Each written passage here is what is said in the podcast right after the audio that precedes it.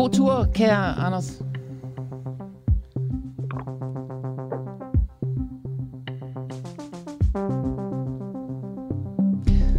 God hjertelig morgen og velkommen til den uafhængige sommer.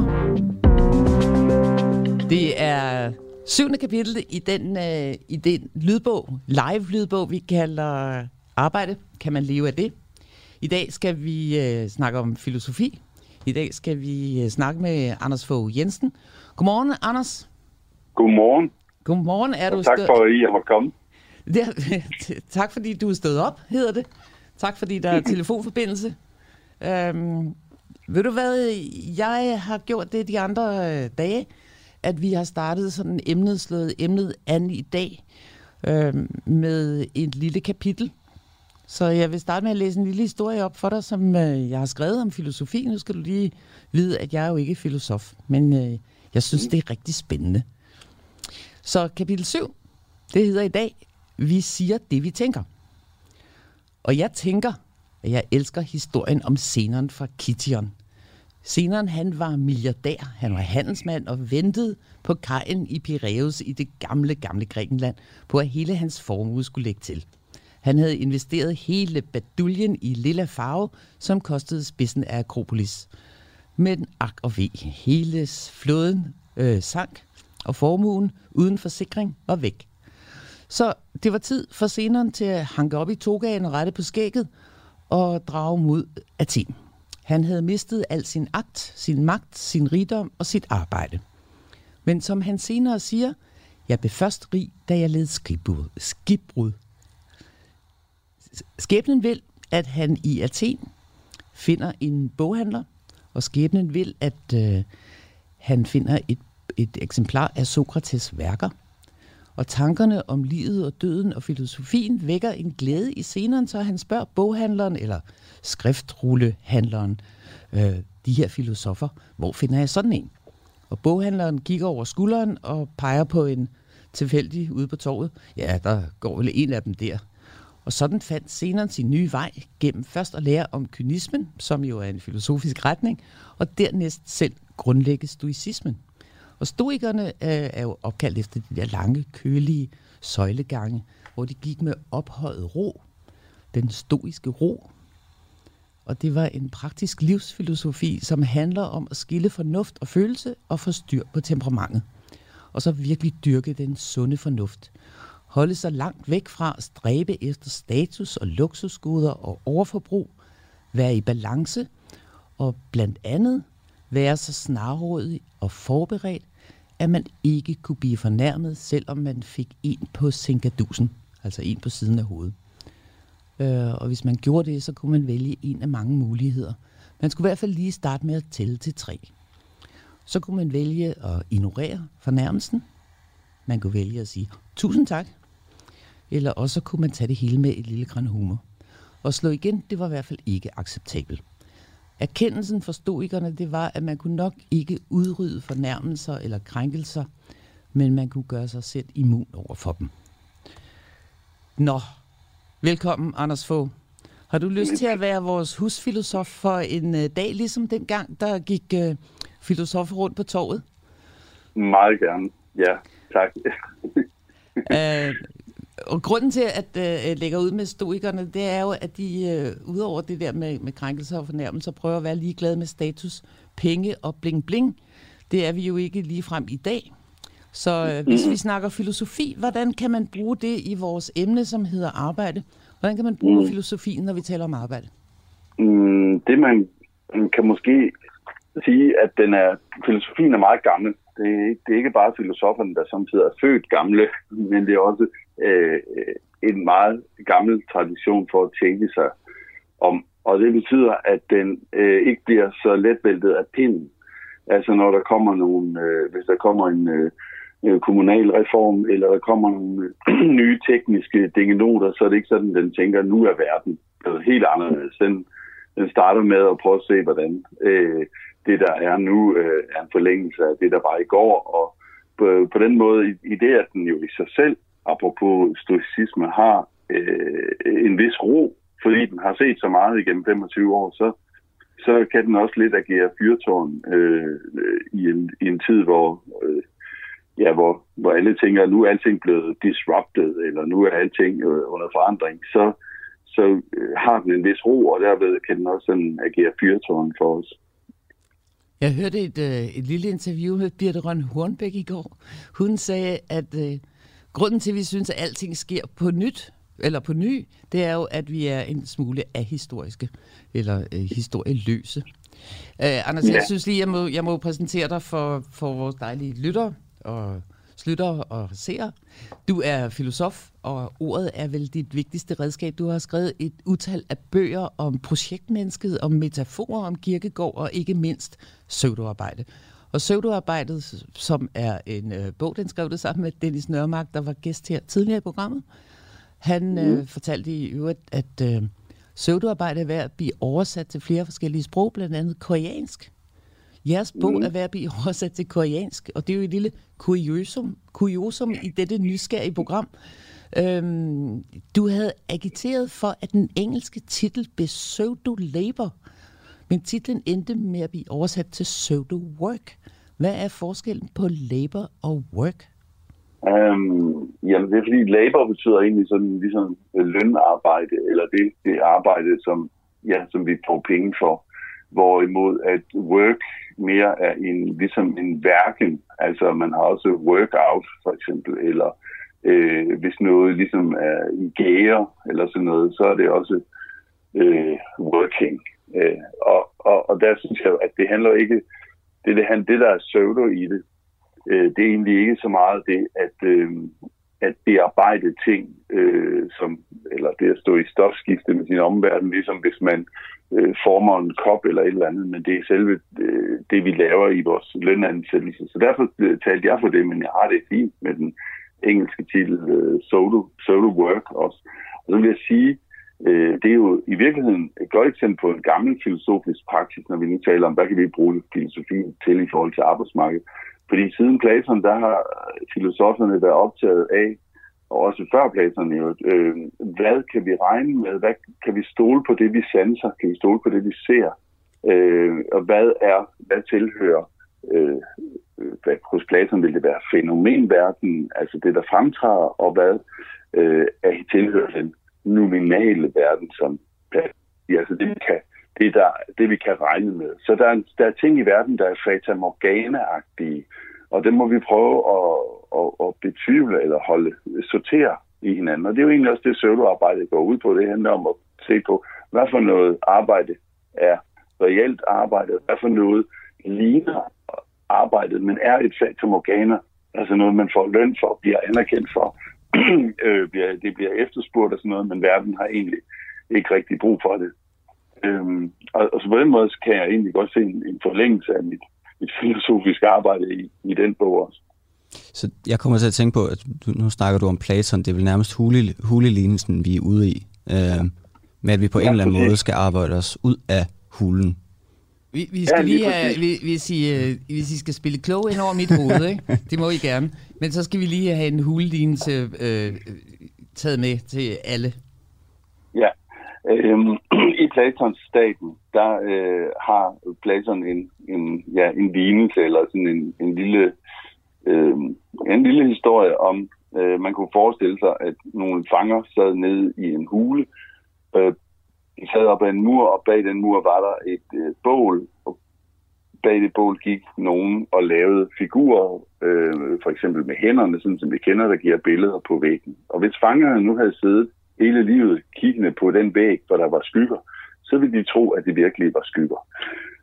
En dag er der så en af dem, der kommer omkring og ser, at Gud, der er noget, der er mere virkeligt end, øh, end de skygger, jeg ser. Der er faktisk ting, der kan lave skygger, for eksempel hænder. Øh, han kommer også senere øh, ud i lyset, og på et tidspunkt kommer han der til at se helt op i solen. Og det er, hvad kan man sige, sådan øh, kigge øh, på noget, der er mere virkeligt. Øh, det, det skal så være en analogi for pladser omkring, at vi også med når, nogle gange, når vi tænker os om, kan gennemskue, som vi siger, øh, de her tilsyneladende ting, som for eksempel pseudoarbejde. Og krøllen på det hele, eller inden på det hele, er så også, at denne øh, der er kommet op, der kommer ned og fortæller de andre om det, øh, så vil de ikke høre på ham og ender med at slå ham ihjel. Og det er jo, ja, det der øh, overgik Sokrates, men jo også øh, senere Jesus.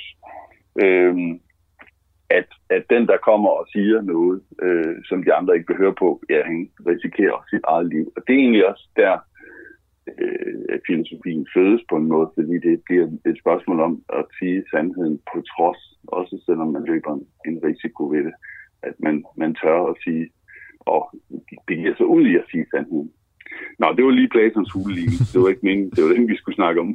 Men, men det var bare for at sige, at det med at beskæftige sig med, hvad der er pseudo, også er en, en gammel filosofisk disciplin.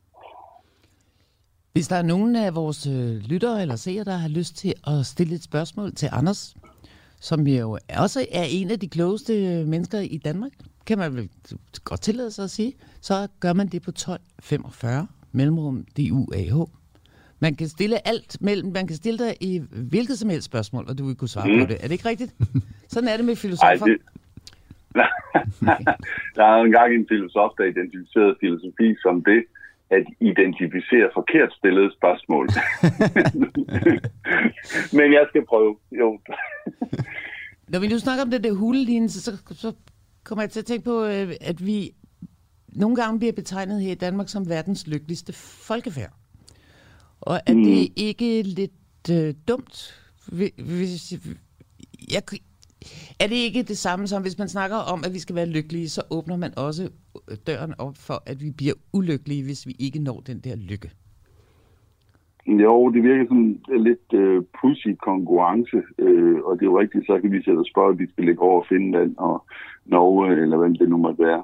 Jeg tror meget, det handler om, at vi er mere trygge.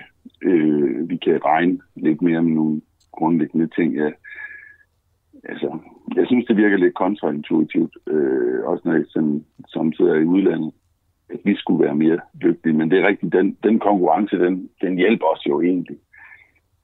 Øh, sikkert ikke, fordi vi så bare bliver ulykkelige over den lille, sådan lidt prinsessen på ærten kunne man måske sige. Ikke? Så jammer vi over stadig mindre ting, og, og føler os egentlig ikke mere øh, lykkelige, selvom vi har fået et mere øh, trygt øh, samfund. Så det ville være dejligt bare at være glad, fro og tilfreds? ja, det ville det da. Det ville det da.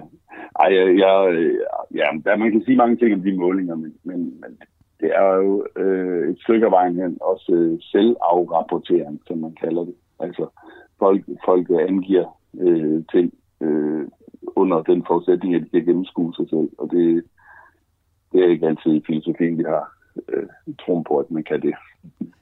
Når jeg starter med øh, stoikerne og det her med fornærmelser, det synes jeg jo er ja. så spændende, at de, øh, de simpelthen forbereder, hvis der skulle komme en fornærmelse. Og jeg kunne tænke på, øh, mm. at vi snakkede lidt om fornærmelser, fordi det er jo også en del af det at gå på arbejde.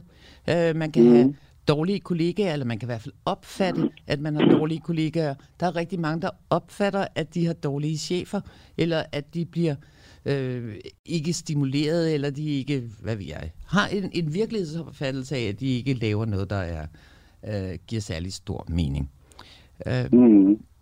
Hvordan kan man ændre, og det er jo et perspektiv, som er meget subjektivt, hvordan kan man ændre det perspektiv? Ja, man kan starte med at sige, at jeg tror, det kommer ind, fordi der kommer en kritik i slutningen af 60'erne og op igennem 70'erne af, at man ikke må have sig selv med på arbejde. Vi kender for eksempel Chaplin i Modern Times, hvordan han bliver en maskine af at arbejde med maskiner. Ikke? Så med det, med det her fremmedgørelsestema, så bliver det sådan noget, men nu skal man, det, det kan ikke passe, at man ikke må have sig selv med på arbejde. Og så laver kapitalismen sig om. Øh, den inviterer personen med på arbejde, og øh, engagementet og, og oplevelsen og sådan noget ind i som relevante faktorer i arbejdet. Det vil sige, det der før var inhabilitet, ikke? at man havde sig selv, eller man havde interesser i, i, i noget, der foregik i arbejdet. Det bliver lige pludselig det, man skal være. Øhm, og så øhm, har vi jo også fået ja, følsomheden med på arbejde. Man skal føle for sit arbejde, og, og, og, og det kan så samtidig føre til, føre til en, en, øh, kan vi sige, en overfølsomhed. En, at man sådan øh, jo også vender det om, kunne man sige, at hvis, hvis øh, firmaet eller organisationen vil have, at jeg skal føle mig godt tilpas, så kan jeg også vende mig om og sige, sige hey, hey, hey, nu sker der noget, jeg føler om. Jeg føler ikke mig, at det er rigtigt det her. Øh, jeg kan godt nok ikke lige, når man bliver adspurgt, pege på, hvad det er, eller pege på nogle, komme med nogle gode eksempler, eller sådan, men man, man oplever, om man føler, om man bruger det øh, tilbage på, øh, på sin, øh, sin, sin arbejdsgiver eller sine kolleger. Og der kan jeg heller ikke lade være med at tænke på, at øh, jeg har en fornemmelse af, øh, og det er bare ikke bare en fornemmelse, det er en erfaring, øh, at i Danmark, der er, øh, og måske i de skandinaviske lande, der er en ordre blevet en fornærmelse. Det vil sige, at det, det hvor, hvor vi førhen sagde, at du arbejde, det er, at du får penge for at gøre noget, som du ellers ikke ville gøre eller ikke har lyst til, men vi betaler dig for at gøre dette eller hint. Så, øh, så bliver det nu på, på arbejdspladsen. Du kan da ikke bare komme og sige, at jeg skal noget, fordi så har du ikke min, mit engagement og min følelse og min gode vilje.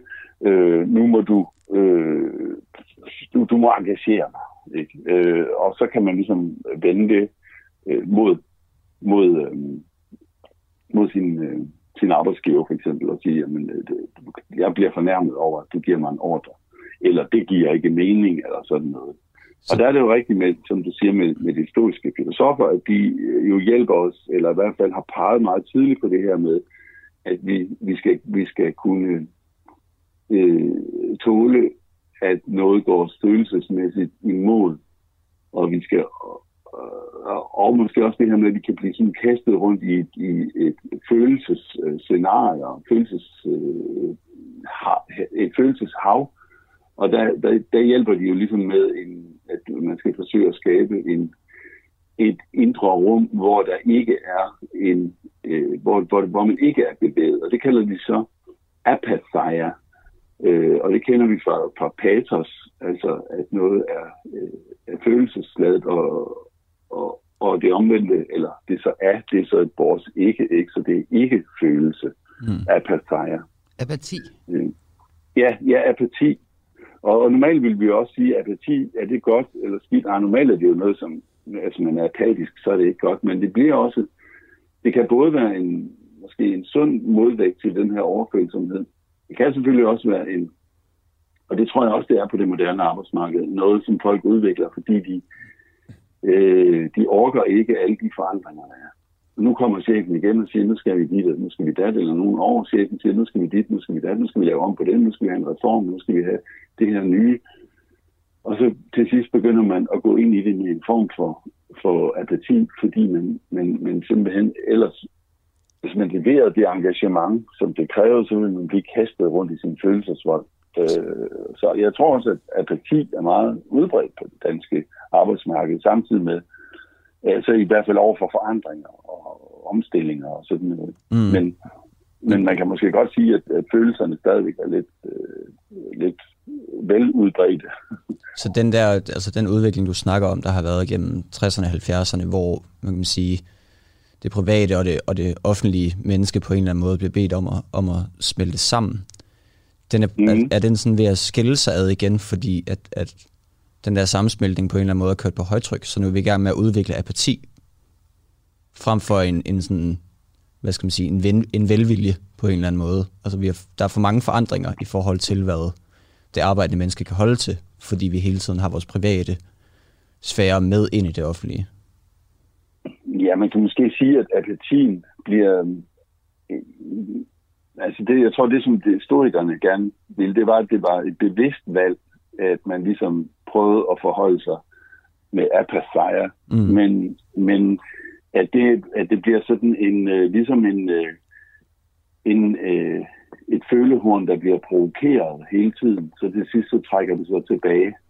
Uh, hvis man sådan prikker på sådan en snegl, ikke, så trækker det følehornet tilbage. Til sidst kan man jo man kan blive så, så træt af, at det, det nye hele tiden, at noget, der skal være nyt hele tiden, eller noget skal laves om, eller det, man lige havde det, man lige havde lært og gjort så god til, det øh, skal nu være på en anden måde. Mm.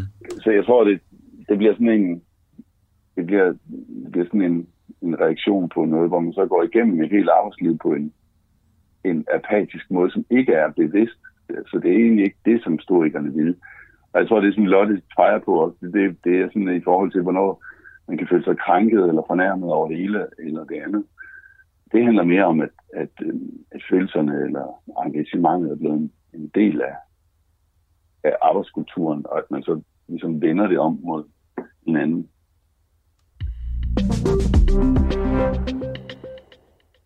Må jeg have lov til at blive i den her grøft med, øh, med, med fornærmelser og vaner, og, og hvordan vi i Skandinavien er blevet, har taget for mange følelser med? Mm. øh, hvis, man nu, hvis man nu prøver at tegne et billede af den her stoiske verden, så er der det perfekte menneske, som altid er i balance, og som ikke bliver, øh, som ikke bliver øh, ført af følelser, men af sund fornuft. Og i det mm. øjeblik, vi bliver ført, ført af følelser, så bliver vi enten lidt irriteret, der er nogen, der tager parkeringspladsen, eller chefen kommer og giver en ordre. Vi kan selvfølgelig også blive glade øh, over, at Danmark scorer, eller hvad ved jeg, og, og, og sammenligning, hvis Danmark brænder et straffespark. Så hvis vi nu skulle lidt af med de der følelser på arbejdsmarkedet, og vi ikke skulle være, hvis jeg, hvis jeg nu prøver at tage den stilling, der hedder, jeg synes, vi er enormt forkælet i Danmark. Mm. Hvordan stepper vi af med den forkælelse? Fordi det er jo en forkælelse, der er baseret på følelser. Ja, et stort svar vil måske være, at det, det er erfaringer med at være for uden. Altså ligesom da senere led skibbrud, ikke? Øh, altså, så, så, så erfarer han, øh, hvad, hvad, hvad der egentlig er vigtigt. Øh, Øhm, men det, det ved jeg ikke, om er det gode. Øhm, om det er det gode svar til dig, at vi skal bare fratage folk noget, øh, som de har i arbejdet, så vil de øh, se, at de i virkeligheden er forkælet.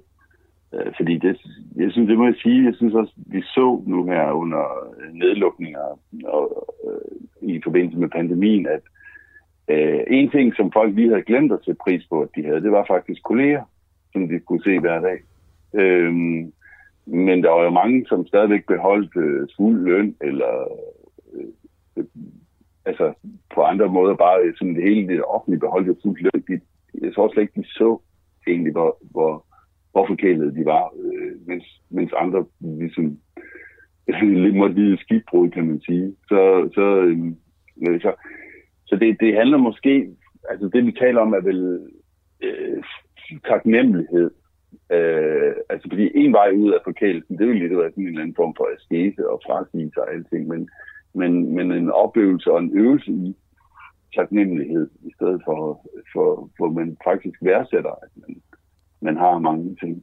Så jeg tror, at taknemmeligheden er en bedre vej ud, end, end det at fratage folk alt muligt, altså hive sutten ud af munden på, på, øh, på folk på arbejdsmarkedet, for de sådan ligesom kan mærke, okay, vi har faktisk ret meget. Øh, det er kun fordi, vi, vi jo i, i den her programserie, som handler om arbejde, og om, om man kan leve af det og med det, øh, har vi jo hørt øh, mange øh, sider af den samme sag, nemlig at de, for eksempel synes jeg, at, at de lederne, det mange gange er galt med, at lederne ikke kan sætte nogle klare retningslinjer for det, øh, og at øh, mennesker er stressede, og, øh, og det koster samfundet en masse penge. Øh, og så synes jeg jo, der er et personligt øh, ansvar i ikke at blive stresset, for eksempel. Mm. Eller der er et personligt ansvar for ikke at føle sig fornærmet. Og det er jo det, jeg så godt kan lide ved stoikerne, mm. at man kunne jo godt forberede sig på, næste gang chefen kommer ind, og det ved jeg, han gør, så kommer han med en ordre, at jeg skal lave noget, som jeg måske ikke lige føler for. Så hvordan mm. forbereder jeg mig på det? Hvordan forbereder jeg mig på en stoisk måde på at sige, skal jeg pusse alle kårgryderne? Det er super, for jeg har altid ønsket mig at lære at pusse kårgryder. Altså, er det, er det, er det, kan det være så let, at man i stedet for en indgang, der hedder, øh, øh, øh, øh, siger, nu prøver jeg at trigge hjernen til øh, at være lidt gladere og lidt mere taknemmelig? Mm, altså nej, fordi øh, hvis du nu vil holde fast i det her med en historisk tilgang, så, så vil historikerne ikke sige, øh, ligesom Nietzsche sige, amor fati, øh, altså elsk din skæbne. Nietzsche vil, vil sige, du skal simpelthen kunne elske det, du skal, øh, eller det, der skal ske. Øh, så vil det stoiske nok være, være accept, øh, og, og, og prøve at arbejde med, at det ikke, altså jeg tror, der er en forveksling af mening og glæde, sådan at forstå, at vi, øh, fordi selvfølgelig kan, kan noget meningsfuldt også være glædesfuldt, men nogle gange så tænker vi, at øh, så kommer vi til at tro, at fordi at noget øh, ikke er glædesfuldt, så er det også meningsløst. Men det er det ikke nødvendigvis. Altså, det kan sagtens være rigtig træls, men nødvendigt. Og det kender vi jo fra hjemmet. Der er mange ting, man må gøre. Øh, øh, og, og sådan er det også på arbejdet. Og det, du, det er faktisk derfor, du bliver betalt. Så, ja, hvordan kan man... Øh, hvis man så tager taknemmelighed i stedet for, og chefen kommer ind mm. og siger, at du skal pusse alt kovertøjet, fordi du har brændt fisken på. Jeg står i et køkken og er kok. Mm. Hvad er så, hvad er så den, øh, den gode reaktion, så man ikke bliver sur og synes, det er meningsløst? Er det... Øhm, øh... Jamen, det spørgsmålet er, du spørger til det gode svar til chefen, eller du ja, spørger til den gode fra, indre reaktion. Hvis vi nu siger, at platformen er taknemmelighed. Mm. Ja, så er det at, at, at betænke, at du faktisk får løn, og du har et arbejde. Og øh, øh, og derfor øh, skal du gøre. Så, så den ydre reaktion vil, bare, vil jo være, altså, at vi skal have en måde at tale sammen på, hvor jeg ikke behøver at agere begejstret, men dog alligevel blot siger, altså siger, jamen, jeg kan huske, da jeg var aftalt min værnepligt, så sagde vi bare, det er modtaget. Det betyder ikke, ej, hvor dejligt, jeg skal puske over grøderne, eller nej, hvor spændende, eller øh, eller heller ikke, øh, det gider jeg ikke, eller sådan noget. Det, jeg, det, jeg holder det helt udenfor, og så siger det, det er modtaget. Altså, det gør jeg. Øh, du behøver du ikke sige igen, for jeg har forstået det.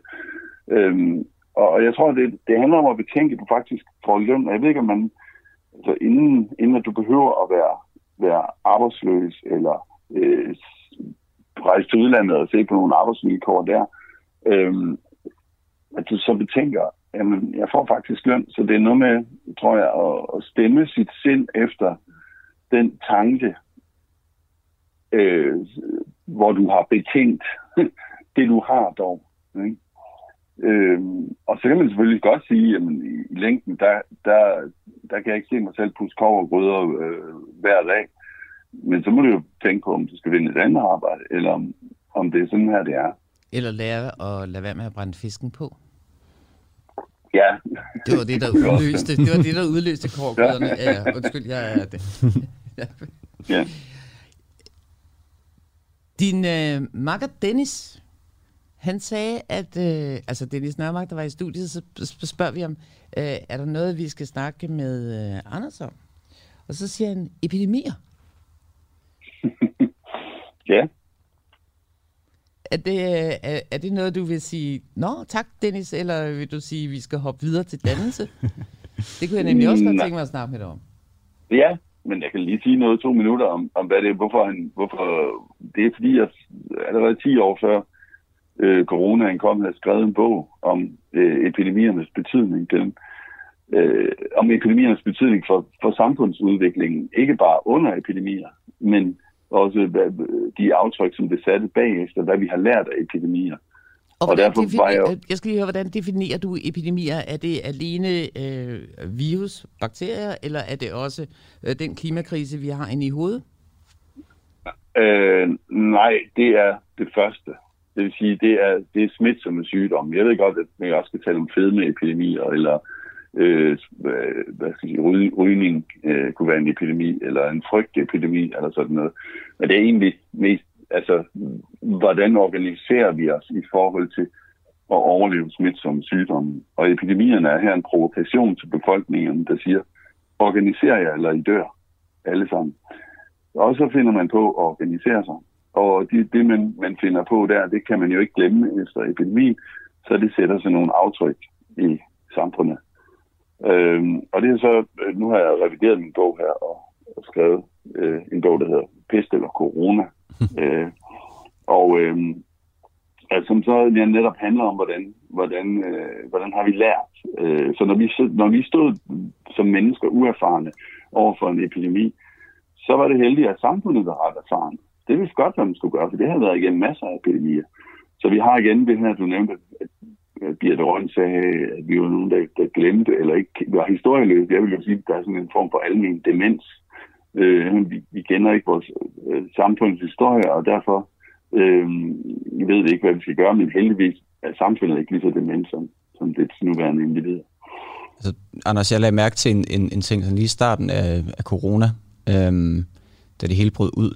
Der var det som mm. om, at der, at der var en øh, fødevarekrise, på trods af, at, at der gentagende gange fra regeringens side blev sagt, at det var der ikke. Så en af de, altså, det er noget, jeg lagde mærke til, en af de ting, jeg opdagede, at folk købte allermest, det var gær. Og det var sådan ja. en eller anden afspejling af den sidste krise, vi havde, hvor der netop var mangel på gær. Så det var en ting, folk gik ud og købte helt vildt meget af.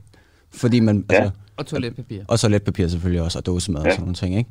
Men det, jeg kom bare til at tænke på, at det er sjovt, at altså, menneskers adfærd i sådan en krise kommer til at efterligne den, den foregående. Altså. Ja, ja.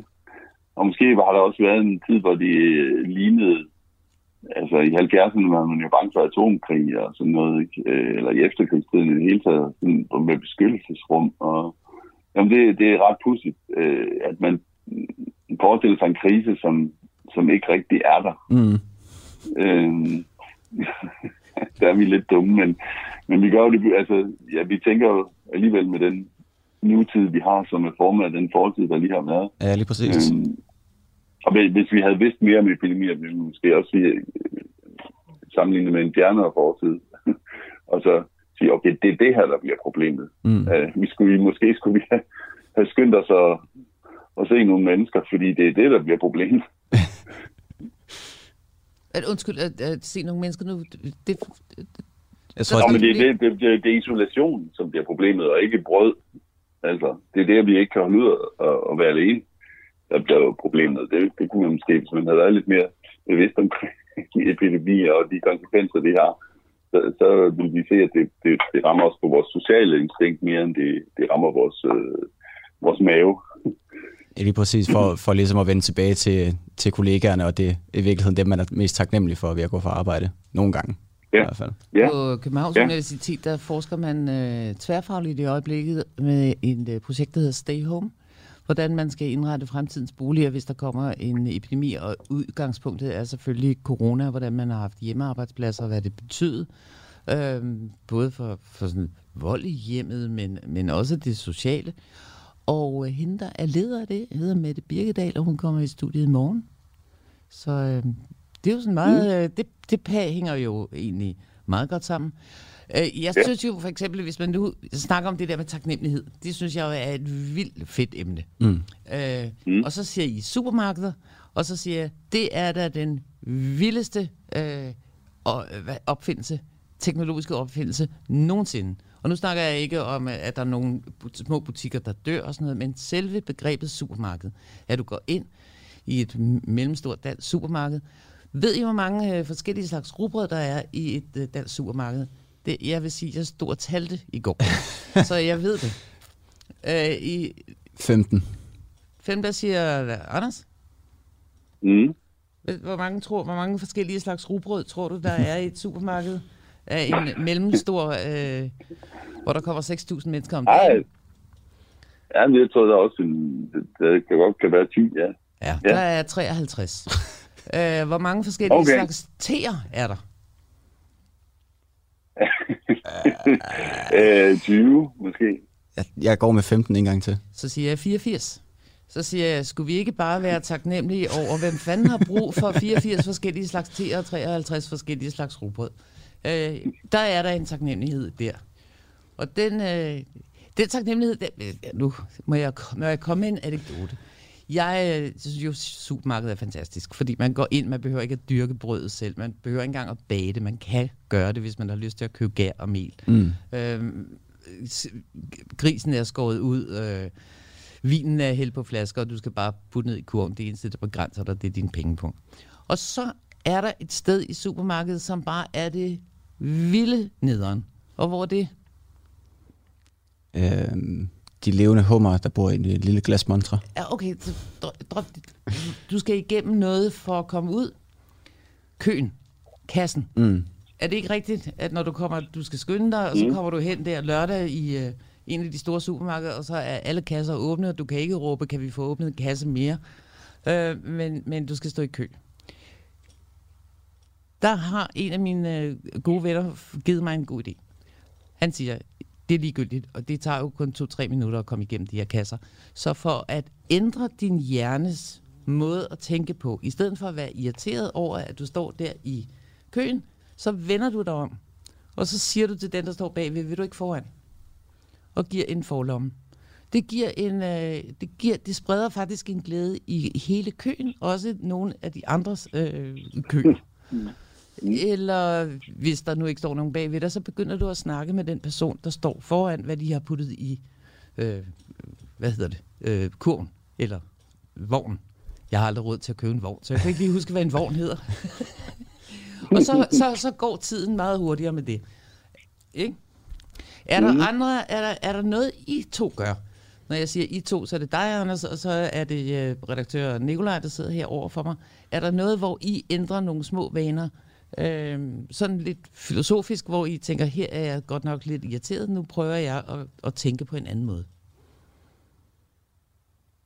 Sikkert tonsvis, men jeg kan ikke komme i tanke om det lige nu. Um, Det er for dårligt. men det ved jeg ikke. Jeg har ikke rigtig noget problem med køerne.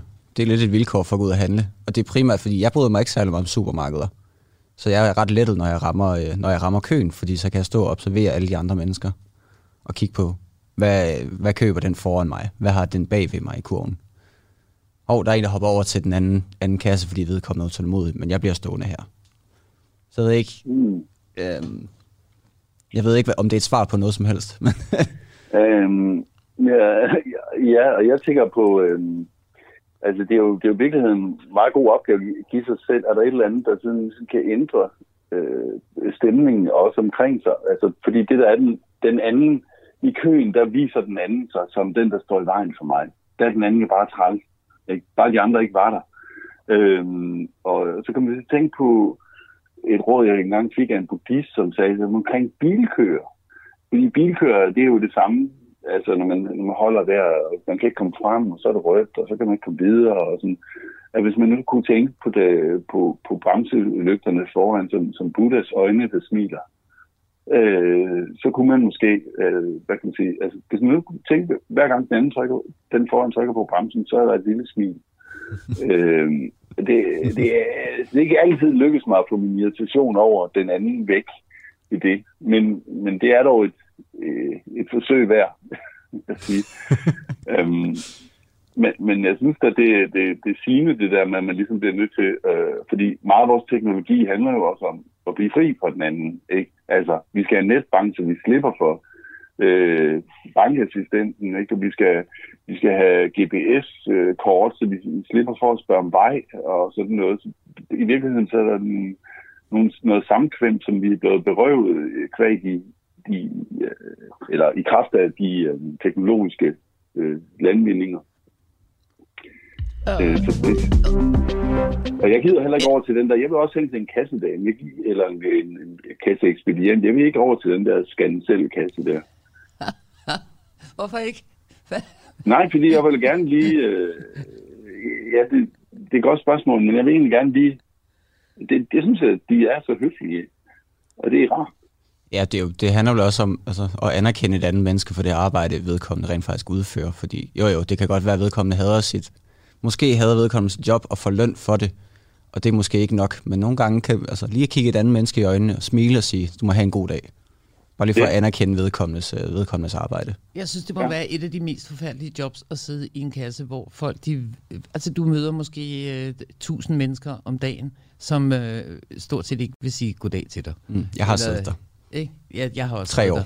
Jeg har, ja, og det er, det, det, det kan godt være, det ser ud som om, at der ikke foregår noget i folks hoveder, men det gør der jo, selvom øh, du scanner ind, og, Mm. og måske kommer Mm. til at snyde en eller anden for 1,25, og så er folk jo helt oppe i det røde felt.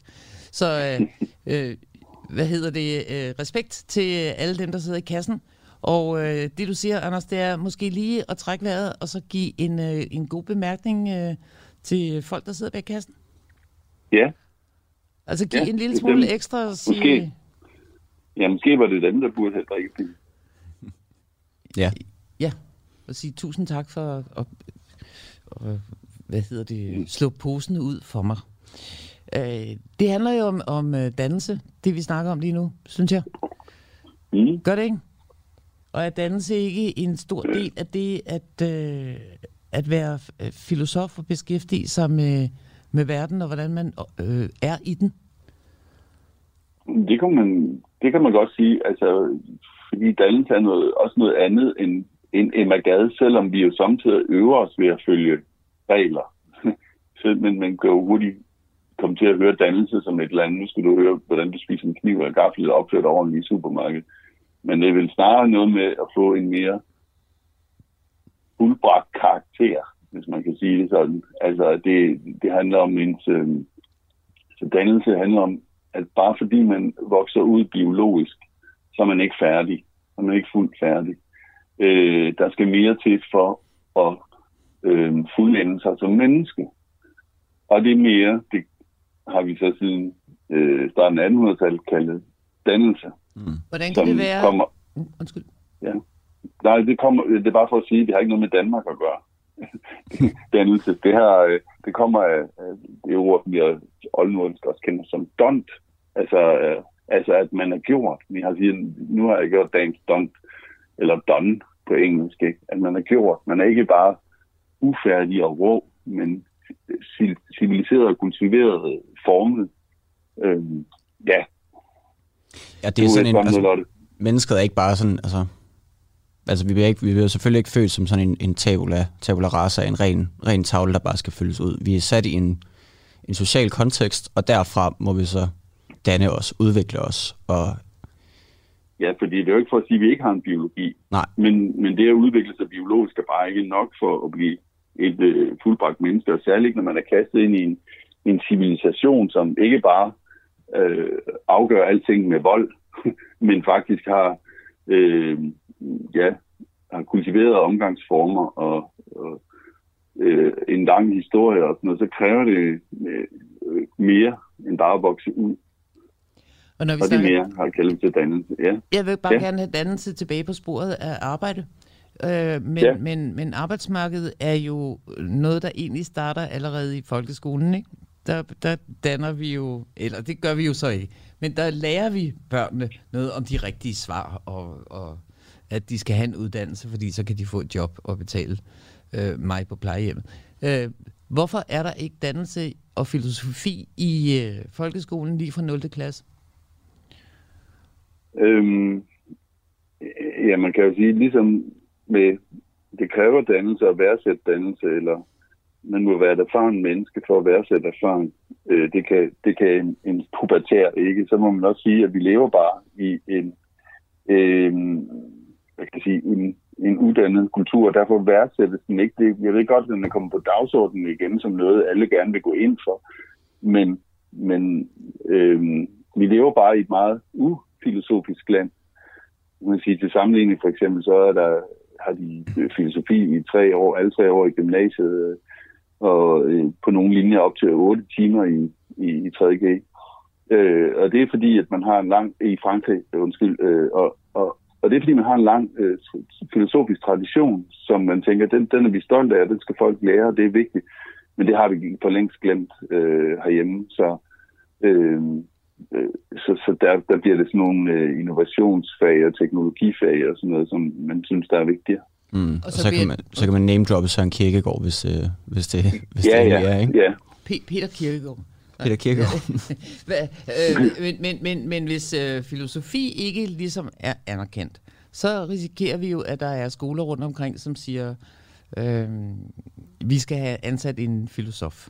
Og så bliver det jo stukket frem i den, i den, den, den tredje retning, og så er det jo ikke sikkert, at dannelse når det mål, som det skal.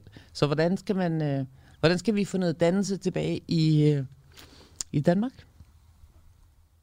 Jamen, det er sådan set kommet tilbage i, i skolereformer og, og i gymnasiereform, men øh, ja, hvor, hvor, hvor er den øh, i skolereformen?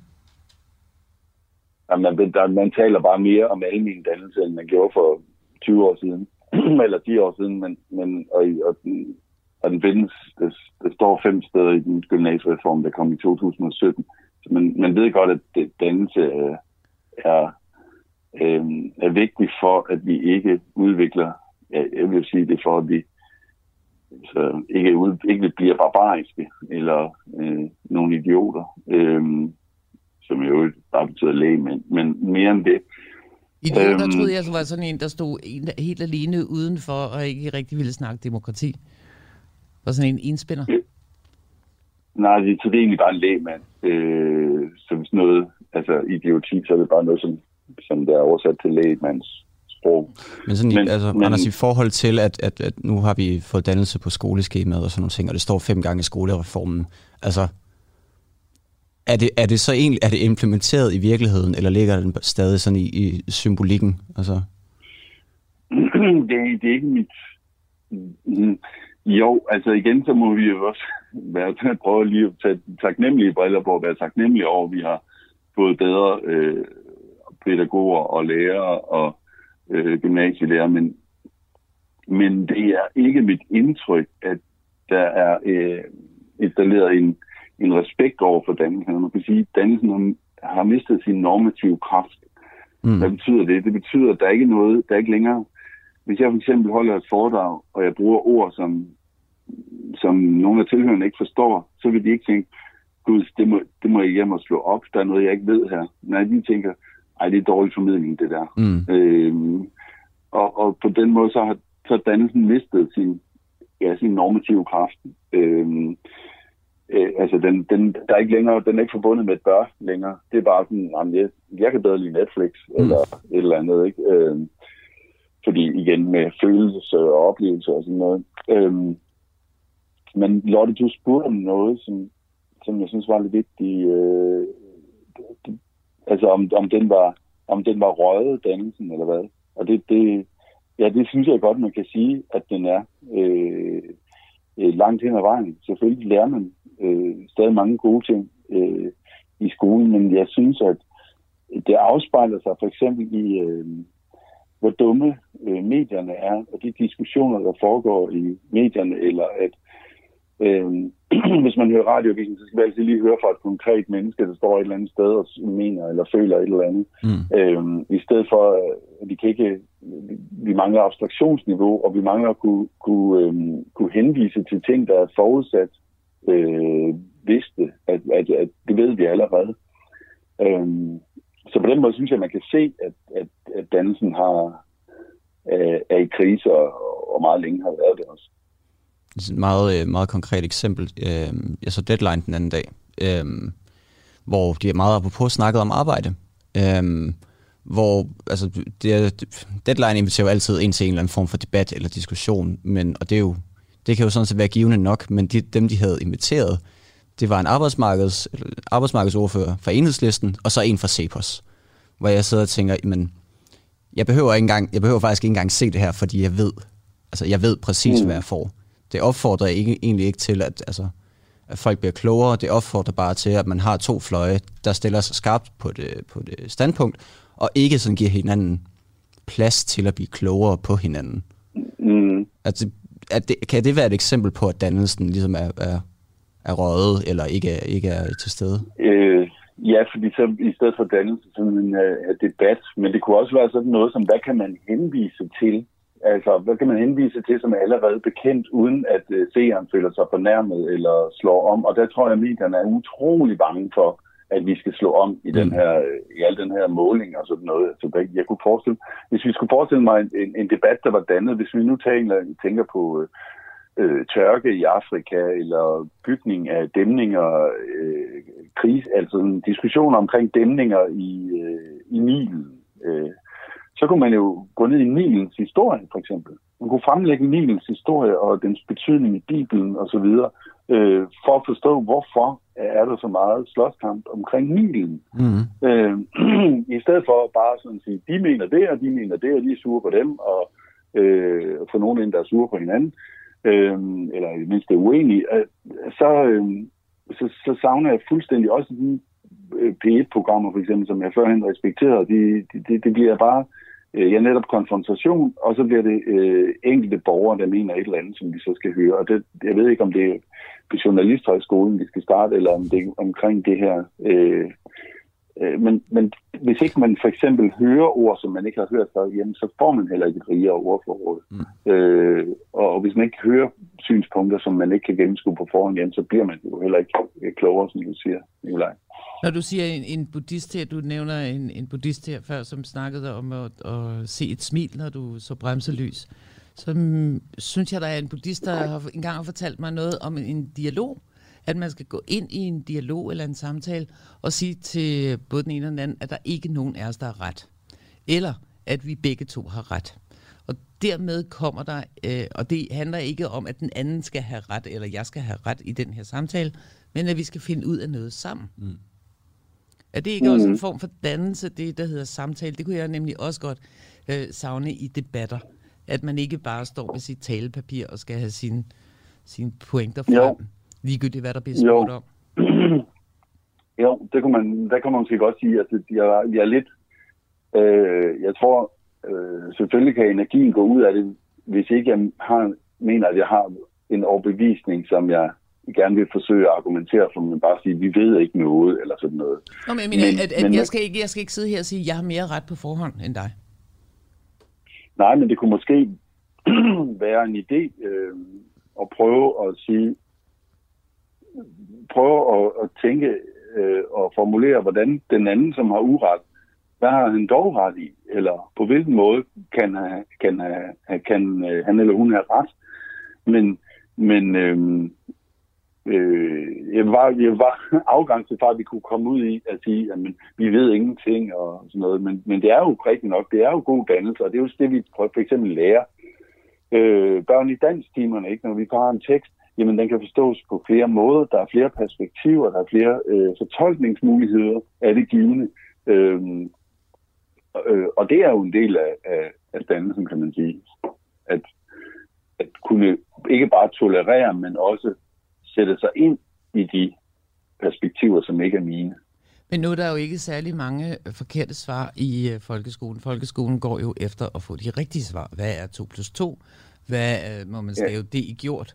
Hvad er dansk grammatik og engelsk grammatik? Og alle de rigtige, altså, alle de mm-hmm. rigtige svar går man efter. Man går jo ikke efter at, at rose en elev ved at sige, har du lavet 2 øh, plus 2 om til to svaner, der bliver til fire ællinger, eller fem ællinger, eller hvor, meget, hvor mange æg mm. nu kan blive. Øh, det er jo ikke den fantasi, man, man øh, kommer der. Men lige for at vende tilbage og for at runde det af, fordi vi skal også snart til en lille koglepris, som du skal have, så, øh, så snakker vi om det der med dannelse og samtale. Og med hensyn til arbejde, hvis der er nogen, der skal fremlægge idéer, og de, det jeg hører jeg sige, det er, at hvis man skal fremlægge en idé, og chefen siger, at det er en dårlig idé, så skal man sige, det er jeg glad for, at du siger, fordi så kan du se noget, jeg ikke kunne se. Jeg kan til gengæld se, at det er en god idé. Det vil sige, at jeg er lidt mere kreativ end dig. Men du kan se, hvordan den helt skal blive helt den her idé. Så skal vi snakke om det, der ligger midt på bordet. Nemlig ideen at skabe det bedste. Anders, har du noget mm. at sige mhm. til det? Har du noget at sige til det? For ellers så, vil jeg, øh, ellers så skal vi have den her øh, symfoniorkestret i gang. Det går i gang nu. Og så kommer vi ind på scenen foran, øh, og du er nomineret jo til Kogle kapitel, Kogleprisen. Og det er, det er i... Øh, det er i kategorien, hvordan ser det bedste arbejdsmarked ud, hvis du øh, kunne få lov til at bestemme. Og det gør du i de næste tre minutter. Jeg vil godt have lov til at og overrække dig denne fine koglepris i naturlige materiale. Uh, Anders, hvis du uh, mm. vil være sød og tage os igennem dit arbejdsmarked land, hvordan der ser ud der. Øhm, jeg, jeg vil sige, at jeg er meget åben for afbrydelser og spørgsmål her. Mm. Men jeg tror, at noget af det, der bliver vigtigt, det er, at vi øhm, får for det første for opløst den tætte øh, sammenknytning, vi har af vores øh, identitet og selvforståelse, og så arbejde. Altså at vi, at vi, øh, at vi identificerer os øh, så meget med vores arbejde, at vi tænker, at det at lykkes som mennesker, det er at have travlt på et mm. arbejde og være, at alle mulige vil have fat i en, og der er alt muligt, man skal gøre. Fordi det er en væsentlig betingelse for, at vi kan komme til at arbejde mindre. At vi kan øh, sige nej til nogle af alle de gode idéer, der er, eller sige, det kunne vi også gøre, men det gør vi ikke. Øh, det, fordi jeg tror, det er meget væsentligt, at vi øh, kommer til at leve et liv, hvor vi øh, bor, bebor det liv, som vi øh, lever. Det vil sige, at vi ikke lever øh, ved siden af os selv og siger, jamen, øh, sammen, jeg arbejder rigtig meget, men jeg er også en, der spiller øh, klaver eller øh, øh, læser bøger, men det gør man i virkeligheden ikke. Man har spillet klaver en gang, eller man køber bøger, men man læser dem ikke, eller hvad det nu måtte være. Så, så fordi vi har så travlt, så lever vi et liv, hvor vi siger, en dag, når jeg går på otium, så bliver jeg mig selv. Øh, så derfor skal vi have, have bragt arbejdstiden ned, og vi skal også have bragt tempoet ned. Og en måde, vi får tempoet ned på, det er, at vi møder senere. Det vil sige, at det er ikke øh, nuværende kl. 8 til, til 4, at vi skal kunne få fat på hinanden. Nej, det er fra kl. 11 til kl. 2, eksempel. Øh, så hvis vi nu kunne få arbejdsugen ned på en, en 25 timer, eller, eller mindre måske, så kunne man sige, at kl. 11 til 2, der vi så alle sammen øh, lidt til rådighed at kunne få fat på hinanden. Øh, så er der en masse arbejdsområder, det er klar over. Sygeplejersker for eksempel, hvor det ikke bare kan afgrænses på den her måde. Så skal vi have fordelt arbejdet noget mere, øh, og vi skal også have fordelt, øh, vi skal også have lavet mere, mere lighed i indtægterne. Øh, jeg synes for eksempel ikke, jeg kan ikke øh, fortænke øh, sygeplejerskerne i. Jeg synes, de får for lidt løn, de sammenligner sig med lægerne, men jeg synes, de får øh, rigelige sammenligning med andre faggrupper. Det er en anden øh, øh, diskussion, men, de skal, det er måske mere lægens løn, der skal kigges på. Så altså, den, den enorme ulighed, der er, fordi den er stærkt demotiverende. Mm. Øhm, vi skal have fordelt arbejdet, og så sagde jeg øh, nøgleord før otium, mm. nemlig øh, at, øh, eller det, jeg antydede det ved at sige, at øh, folk mener, at de flytter ind i sig selv, når de bliver ældre, at otium er noget, der ligger for enden af arbejdet. Det er det ikke. Vi skal indføre nogle overlovsordninger, øh, som romerne tænkte med otium, nemlig hvor man kan trække sig tilbage, uden at være syg eller gravid, øh, i en tid, så det bliver en del af de her cirkulationsordninger, øh, som skraldemændene i Aarhus engang foreslog, øh, at man øh, tager nogle øh, arbejdsløse ind, og så frigør man tid hos dem, der allerede er i arbejde. Øh, så altså noget med at øh, have en, en fælles arbejdstid mellem 11 og 14, øh, og ellers øh, ja, øh, komme ned i tid. Og det, det her, det ved jeg godt, det kræver også, at vi går en lille smule ned i velfærd, og det bliver vi simpelthen bare nødt til. Mm. Øh, det er vigtigere for vores liv. Vi vil fortryde på vores øh, dødsleje, hvis vi øh, knoklede øh, og sad på øh, så meget på et kontor, som vi gør nu. Øh, så derfor må vi også acceptere at gå lidt ned i velfærd. Så det vi i virkeligheden skal gøre, det er, at vi skal, vi skal simpelthen frigøre tid. Mere plads til fritid, mere plads til, til fordybelse, og mere plads til at altså udfolde, udfolde vores interesser. Nu har vi jo kun to, undskyld, nu har vi kun to minutter tilbage, så, så, øh, ja. Ja.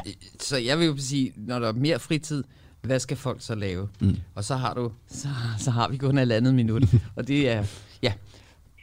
Jamen folk øh, har i virkeligheden øh, masser af idéer. Og jeg tror ikke bare, at de vil øh, se flere serier, hvis de fik mere tid. Men tid er vores øh, knappeste ressource. Altså, øh, sådan at forstå, at folk mangler mere tid, end de mangler penge i Danmark, mm. øh, og, og end de mangler relationer. Så, øh, så det er det, vi skal have frigjort, ja. Og hvad skal vi så lave?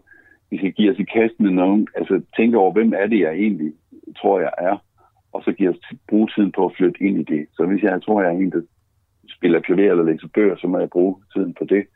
Øh, I stedet for, jeg tror ikke, at folk, hvis de går virkelig frigjort tid, bare vil til mere Netflix.